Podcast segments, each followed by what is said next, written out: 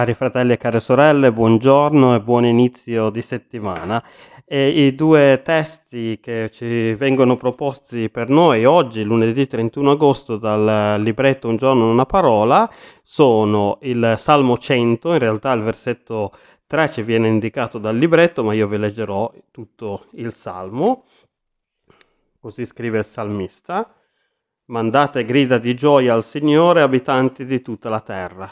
Servite il Signore con letizia, presentatevi gioiosi a Lui. Riconoscete che il Signore è Dio, è Lui che ci ha fatti e noi siamo Suoi. Siamo Suo popolo e gregge di cui Egli ha cura. Entrate nelle sue porte con ringraziamento, nei suoi cortili con lode. Celebratelo, benedite il suo nome, poiché il Signore è buono, la sua bontà dura in eterno, la sua fedeltà per ogni generazione. Il secondo passo invece si trova nel libro degli Atti degli Apostoli al capitolo 17, versetti eh, 27 e 28.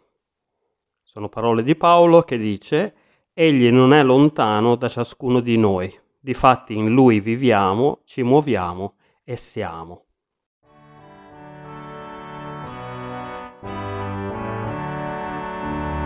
Lieta certezza son di Gesù, quale dolcezza al ciel qua giù, già sorrinato, redento son, son riscattato, ho il suo perdon. È la mia storia, è la mia fede la gloria al Cristo mio Re.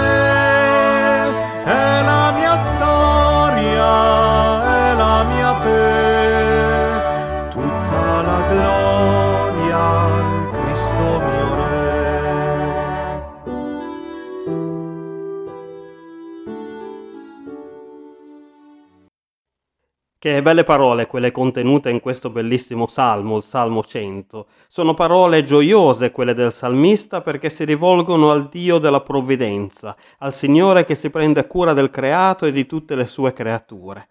E sono parole rese ancora più belle dal fatto che esse sono rivolte non esclusivamente al popolo di Dio, a Israele, non solamente a quelli che si dicono credenti, che conoscono il Signore, ma sono parole rivolte a tutta l'umanità, agli abitanti di tutta la terra, come dice il salmista stesso in apertura del Salmo al versetto 1 perché il Signore non fa differenza tra quelli che lo hanno già riconosciuto come loro Signore e quelli che non l'hanno ancora fatto, ma Egli ci ama tutti e tutte allo stesso modo e si cura di ognuno ed ognuna di noi indistintamente.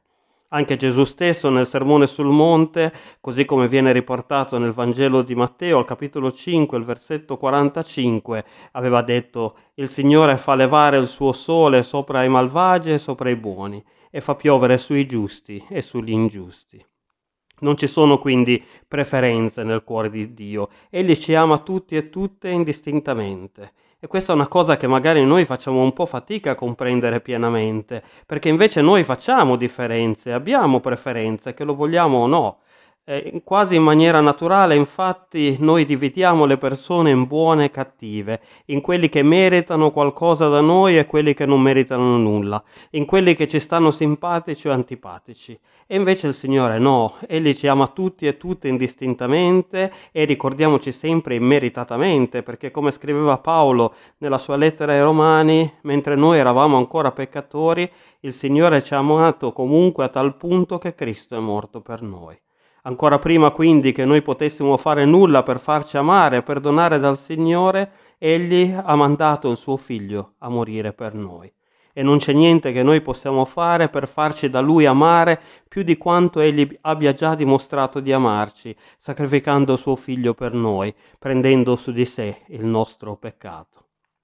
Il suo amore per noi quindi deriva non dai nostri meriti, non perché noi siamo particolarmente amabili e piacenti, ma semplicemente, come proclama il salmista al versetto 3, perché Egli è colui che ci ha creati, siamo le sue creature. E dopo averci creato non ci ha abbandonato al nostro destino come un orologio che una volta costruito per funzionare in una certa maniera e caricato viene lasciato andare avanti da sé, ma dopo averci creato il Signore continua a provvedere per le nostre necessità e continua a prendersi cura di noi come un pastore, un buon pastore, che si prende cura del suo gregge, non di un gregge in particolare più di un altro, ma di tutto suo gregge, perché tutti e tutte condividiamo l'immagine di sé che il Signore ha messo in tutti e tutte noi. Per questo motivo l'Apostolo Paolo poteva affermare che il Signore non è lontano da ciascuno di noi. Queste sono parole pronunciate da Paolo quando si trovò a dover dare una spiegazione della sua fede alle persone che si erano riunite ad ascoltarlo all'Areopago di Atene.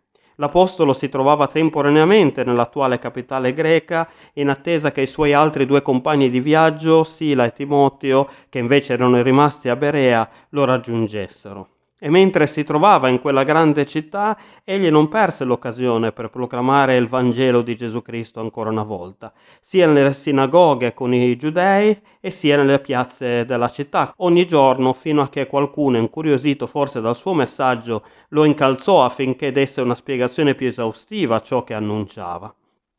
Bisognava certamente avere del gran coraggio per parlare con franchezza in un contesto simile, ma Paolo, che aveva già dimostrato in precedenza grande determinazione, non si fece certo intimidire e cominciò quindi a presentare alle persone che lo stavano ascoltando quel Dio a loro fino a quel momento sconosciuto.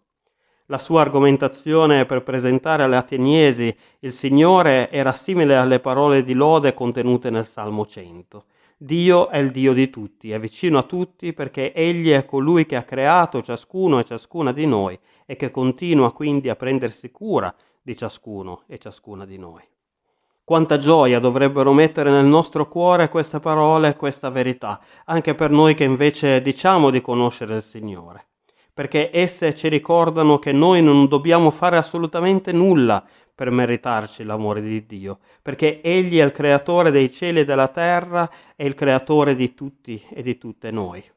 Certo, poi farà una grande differenza per noi vivere la nostra vita riconoscendo il Signore come il Dio creatore, essendo consapevoli del suo amore per noi dimostrato in Cristo Gesù e rendendosi davvero conto che Egli si cura di noi.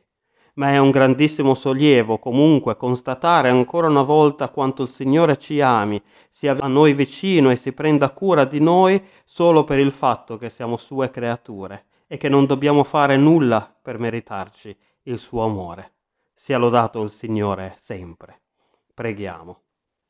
Signore, Padre amorevole, vogliamo ringraziarti per averci ricordato ancora una volta che tu sei sempre a noi vicino e che non dobbiamo fare nulla per meritarci il tuo amore e perché tu ti prenda cura di noi.